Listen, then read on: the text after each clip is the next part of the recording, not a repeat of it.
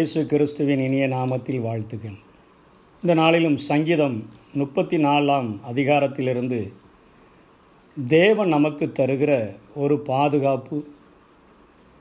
கர்த்தர் நல்லவர் என்பதை ருசித்து பாருங்கள் என்று சொல்லுகிற அந்த வசனத்தின் அடிப்படையிலே தேவன் நமக்கு தருகிற ஆசீர்வாதங்களை குறித்து சங்கீதக்காரனாகிய தாவீது நமக்கு கற்றுக் கொடுக்கிறதை பார்க்கலாம். முப்பத்தி நாலினுடைய அந்த முகவுரையிலே தாவிது அபிமலேக்குக்கு முன்பாக வேஷம் மாறின போது அவனால் துரத்திவிடப்படுகையில் பாடின சங்கீதம் என்று அந்த சங்கீதம் தொடங்கப்படுகிறது. அபிமலேக்கு என்பது அரச தந்தை என்பது அதனுடைய அர்த்தம். பெலிஸ்த அரசர்களின் அரசு பட்டப்பெயரை அது குறிக்கிறது. தாவிது வேஷம் மாறிய அரசனின் பெயர் ஆகிஸ் ஆனால் இந்த இடத்துல அபிமலேக் என்பது பொதுவாக பெலிஸ்தர்களுடைய அரசர்களின் அரச பட்டப்பெயர் என்பதினால் இந்த இடத்துல அது ஆகிசை குறிக்கக்கூடியதாக இருக்கிறது.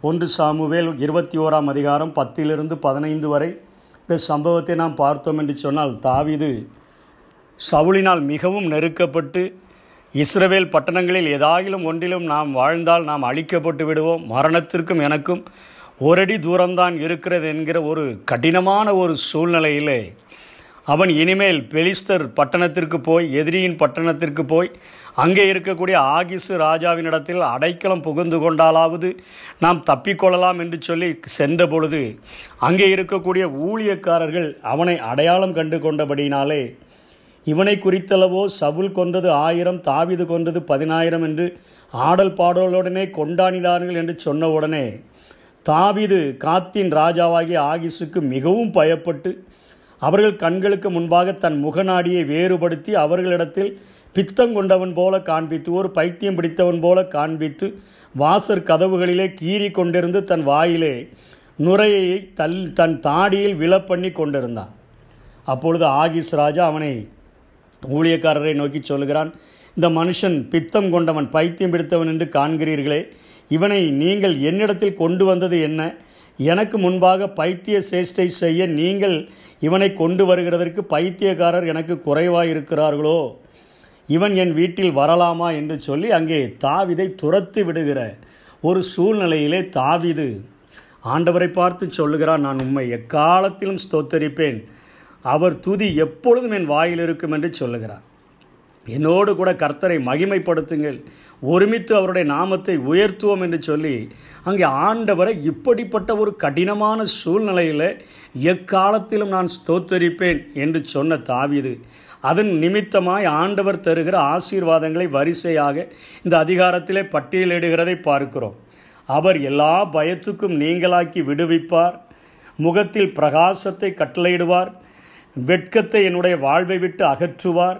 எல்லா விதமான சிக்கல்களிலும் இருந்து விடுவிக்கிற ஒரு ஆண்டவர். அவருடைய சமூகத்தில் அடைக்கலம் புகுந்து கொண்டால் ஒரு நன்மையும் குறைவுபடாத ஒரு வாழ்க்கை கர்த்தரால் கண்ணோக்கப்படுகிற ஒரு வாழ்க்கை நாம் ஜெபங்களில் கேட்கிறவைகளை பெற்றுக்கொள்ளுகிற ஒரு வாழ்க்கை எல்லா உபத்திரவங்களுக்கும் நீங்களாக்கி விடுவிக்கிற ஒரு வாழ்க்கை கர்த்தர் சமீபமாக தம்மை நோக்கி கூப்பிடுகிற யாவருக்கும் உண்மையாய் தம்மை நோக்கி கூப்பிடுகிற யாவருக்கும் அவர் சமீபமாக இருக்கிறார் என்று சொல்லப்படுகிறதே. அப்படிப்பட்ட ஆசீர்வாதங்களை அவர் தருவார். பகைக்கிறவர்களை குற்றவாளிகளாக மாற்றுவார். ஆத்துமாவிலே ஒரு மீட்பை கட்டளையிடுவார். குற்றம் சுமராத ஒரு வாழ்க்கையை தருவார். ஆத்துமாவை மீட்டு கொள்ளுவார். நம்புகிற ஒருவனுக்கும் ஒரு குற்றமும் சுமராது.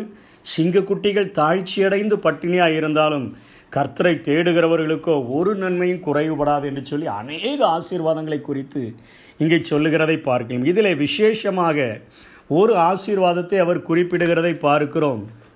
இருபதாம் வசனத்திலே முப்பத்தி நாலு இருபதில் அவர் சொல்லுகிறார் அவனுடைய எலும்புகளை எல்லாம் காப்பாற்றுகிறார் அவைகளில் ஒன்று முறிக்கப்படுவதில்லை என்று நீதிமானை குறித்து அவனுக்கு இருக்கக்கூடிய ஒரு மிகப்பெரிய பாதுகாப்பை குறித்து அவர் சொல்லுகிறார். முந்தின வசனத்தில் நீதிமானுக்கு வரும் துன்பங்கள் அநேகமாயிருக்கும். கர்த்தர் அவை எல்லாவற்றினின்றும் அவனை விடுவிப்பார் என்று சொல்லிவிட்டு அவனுடைய எலும்புகளை எல்லாம் காப்பாற்றுகிறார். அவைகளில் ஒன்று முறிக்கப்படுவதில்லை என்று சொல்லி கர்த்தருக்குள்ளாக இருக்கக்கூடிய மிகப்பெரிய ஒரு பாதுகாப்பை குறித்து இங்கே தாவிது குறிப்பிடுகிறதை பார்க்கிறோம்.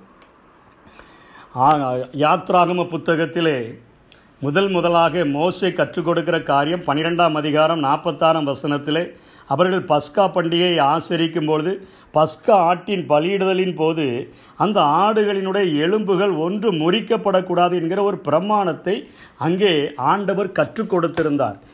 அந்த பஸ்கா ஆடானது கிறிஸ்துவினுடைய உருவகமாக அவருடைய நிழல் உருவமாக இருக்கிறபடியினாலே அதனுடைய எலும்புகள் முறிக்கப்படக்கூடாது என்கிற ஒரு காரியத்தை கற்றுக் கொடுத்திருந்ததை பார்க்கிறோம். யோவான் பத்தொன்பதாம் அதிகாரம் முப்பத்தி மூன்று முப்பத்தி ஆறிலே இப்படியாக எழுதப்பட்டிருக்கிறது.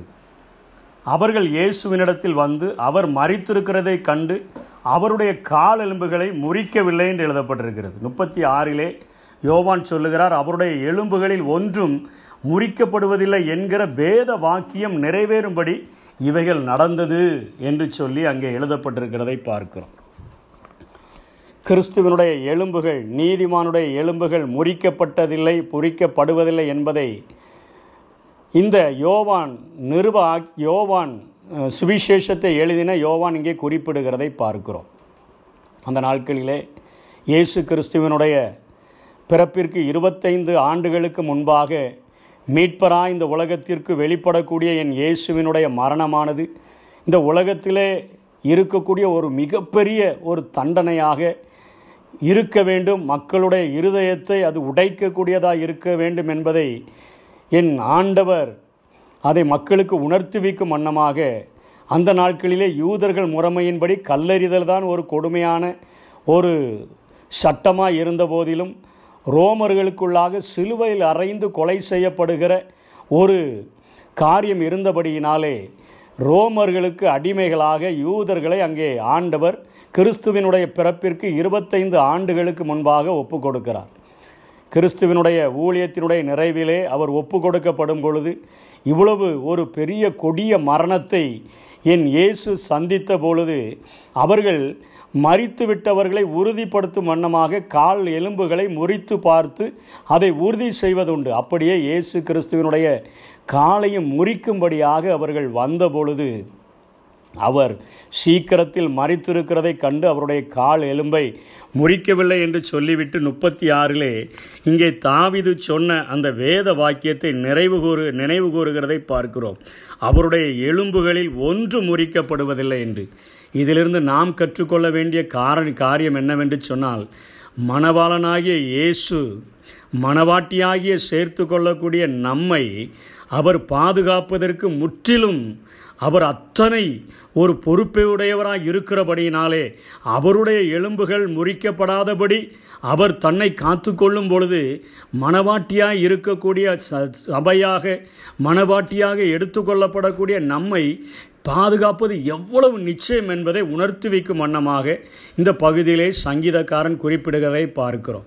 எவ்வளோ பெரிய பாதுகாப்பை இங்கே ஆண்டவர் உறுதி செய்கிறார் என்பதை பார்க்கிறோம். என்னுடைய பள்ளி நாட்களிலே நான் என்னோடு கூட படித்த எனக்கு ஒரு செட் சீனியராக படித்த ஒரு நண்பனுடைய ஒரு வாழ்விலே நடந்த சம்பவத்தை உங்களுக்கு சொன்னால் மிகவும் இது பிரயோஜனமாக இருக்கும்.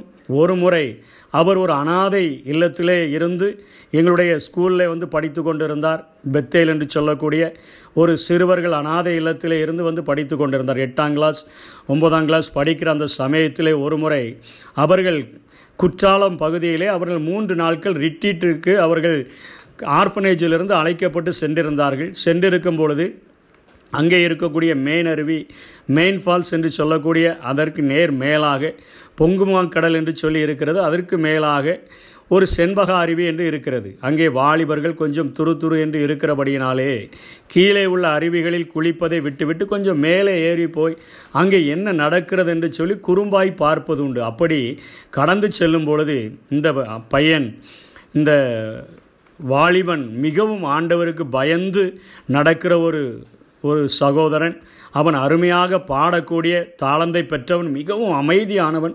அவனோடு கூட எனக்கு நட்பு உண்டு. அப்படிப்பட்ட அந்த பையன் மேலே கடந்து செல்லும் பொழுது திடீரென்று அந்த செண்பக அருவியிலிருந்து வழுவி அந்த பொங்குமாங்கடலுக்குள்ளாக அவன் விழுந்து விட்டான். விழுந்த இடத்திலே அங்கே அது அறுபது அடி எண்பது அடி ஆழம் என்று சொல்லுவார்கள்.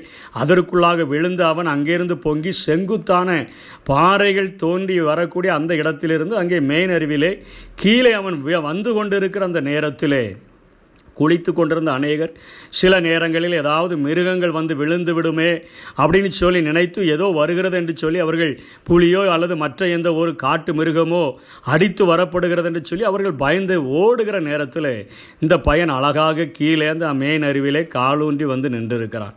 சுற்றி இருந்தவர்களெல்லாம் பார்த்து ஓடி வந்து அவனை பார்த்த பொழுது அவனுக்கு ஒரு காயமும் இல்லை. அவன் நின்று கொண்டிருக்கிறான். அவனிடத்தில் விசாரித்த போது அவன் ஒரு காரியத்தை சொல்லியிருக்கிறான். நான் வலிக்கு விழும்பொழுது இயேசுவே என்று சொல்லி நான் விழுந்தேன். இந்த அருவியில் கீழே வந்து விழும்பொழுது என்னை கரங்களிலே ஒருவர் ஏந்தி கொண்டார். அவருடைய கண்கள் கோவை பழம் போல அத்தனை அது சிகப்பாய் இருந்தது. அவருடைய முடிகளெல்லாம் அத்தனை வெண்மையாய் நீளமாக அழகான தாடி உடையவராய் இருந்தார். ஒரு புன்முறுவலோடு தன்னுடைய கரங்களில் என்னை ஏந்தினவராக என்னை கீழே அவர் இறக்கி விட்டுவிட்டு மறைந்து விட்டார் என்று சொன்னபொழுது அங்கே இருந்தவர்களே காசெல்லாம் செலவழித்து அநேக ட்ராக்ஸ் அடித்து ஒரு அற்புதம் என்று சொல்லி இயேசு இன்றைக்கும் ஜீவிக்கிறார் என்கிற அநேக ட்ராக்ஸை அடித்து அங்கே இருக்கக்கூடியவர்களுக்கு அவர்கள் அவர்கள் அதை விநியோகம் பண்ணினார்கள். அவனிடத்தில் நான் கேட்டபொழுது அவன் சொன்னான் வழிக்கு இதோடு முடிந்து விட்டேன் என்று சொல்லி இயேசுவே என்று தான் விழுந்தேன். ஆனால் இயேசுவோ தன்னுடைய கரங்களில் ஏந்தி என்னை பாதுகாத்தார் என்று சொல்லி கர்த்தர் தமக்கு பயந்தவர்களை சூழ பாளையம் இறங்கி அவர்களை விடுவிக்கிறார் என்கிற வசனத்தை சங்கீதக்காரன் இந்த அதி அதிகாரத்தில் சொல்லிக் கொடுக்கிறார். அதை எத்தனையாய் நீதிமான்களுக்கு ஆண்டவர் நிறைவேற்றுகிறார் பாருங்கள். இன்றைக்கும் இப்படிப்பட்ட ஒரு கடினமான சூழ்நிலையில் வாழ்ந்த தாவிதை ஒரு பூரண வயதுள்ள வரையிலும் பாதுகாத்து அவன் வயல் வைத்திருந்த திட்டம் முழுவதையும் அவனுடைய வாழ்விலை நிறைவேற்றின ஆண்டவர். நம்முடைய வாழ்க்கையிலும் நாம் அவருடைய இரத்தத்தினால் கழுவப்பட்டு நீதிமான்களாய் மாற்றப்பட்டிருக்கிறோம் என்று சொன்னால் நம்மையும் அவருடைய நம்மேல் வைத்த திட்டத்தை நம்மை கொண்டு நிறைவேற்றாமல் அவர் நம்மை எந்த ஒரு சத்ருவுடைய கரங்களிலும் ஒப்பு கொடுக்க போவதில்லை. நம்மை முற்றிலுமாக பாதுகாக்கிற ஒரு ஆண்டவர் என்பதை இந்த சங்கீதத்தின் மூலமாக அறிந்து கொண்டு அவருக்கென்று எழும்பி பிரகாசிக்க நாம் பிரயாசப்படுவோம். கர்த்தர்தாமே நம்முடைய முயற்சிகளை ஆசீர்வதிப்பாராக. ஆமை துணை வேண்டி